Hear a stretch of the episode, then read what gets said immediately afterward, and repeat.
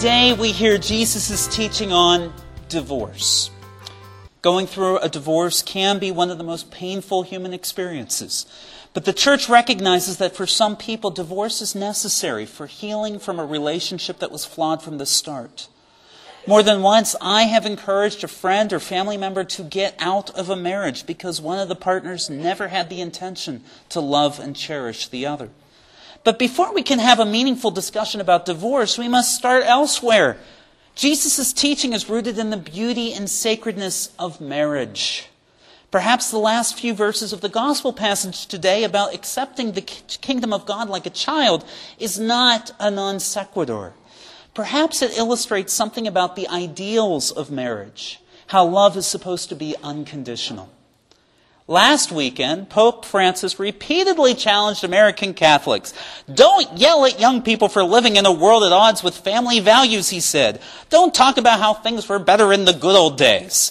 Instead, explain why marriage and family are such blessings to the whole of society. The boss has given me orders today. Let's get to it. Movies, books, and TV shows usually have a beginning, a middle, and an ending, or at least a presumption of happily ever after.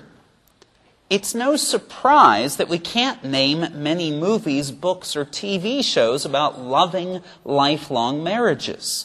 Because marriages will always be hard work, but they yield abundant blessings. What makes for a fulfilling marriage makes for a lousy plotline. God is beyond our comprehension. The only way that we can understand God is through analogy. And one of the best analogies we have for understanding God's unconditional love for us is the ideal of the sacrament of marriage, when two people love each other unconditionally, like a child loves and trusts a parent. Of course, none of us are perfect. None of us can truly love another person unconditionally at every moment. But people who marry in the church are pledging to give it their best shot, to pick themselves up and try again whenever they fall short of the ideal. Part of the problem is that the movies depict love as a simplistic infatuation. The movies imply that such an infatuation can conquer all differences between two people, even differences of values regarding finances, families of origin, faith, sex, and children. But love is not just a feeling, it is a commitment to work through your differences, and not just by reaching a compromise that neither of you like. It is to treat someone with kindness even before having your first cup of coffee in the morning. No, you're not going to laugh at that. Okay. To try to forgive your partner when he or she momentarily fails in upholding the sacramental covenant.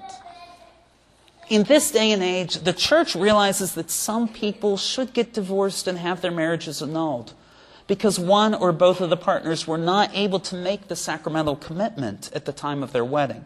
Now, just for the record, those marriages are still legally valid. So granting an annulment does not mean that the church pretends that people were never legally married. However, most experts agree 80% of people who get divorced today probably could have saved their marriages if they had sought help or sought help sooner. Just as God loves us unconditionally, we are called to reflect God's love to others. I have many friends, including friends in this parish, who help me to better understand God's love for me by allowing me to see God's love in their marriages. Their love is not selfish. It overflows. They always have room at the dinner table for an extra guest.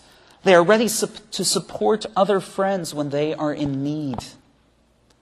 Pope Francis wants us to promote marriage and family.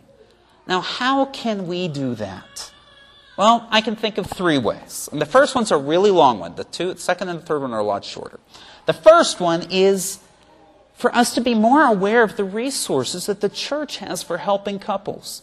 If you're seriously dating someone, but you're not sure yet if they're the one, don't move in together. Instead, talk with a priest or another pastoral minister. And I know that sounds so crazy. What would a consecrated celibate be able to tell you? Well, You might be going through this dilemma for the first time, but we've helped lots of people in this same situation. The moment you get engaged, call the church and make an appointment, even before you pick your wedding date or reserve a reception hall. We can offer you the gift of perspective. A wedding is a celebration of a day, but a marriage is a covenant for a lifetime. We can connect you with lots of married people who are trained and willing to help you. I'm an especially big fan of Knoxville Catholic Engaged Encounter. Give them 40 hours of your time, and they will give you a shared language for the two of you to talk about the covenant you are about to enter. We can help you raise your kids in the faith. As I've told at least five couples in this room right now when you've come for baptism prep, explaining Christmas to a three year old is easy. Explaining Easter to a three year old is a whole lot harder. I say, call the office, call during business hours so Andrea answers the phone. She'll be glad to help you out.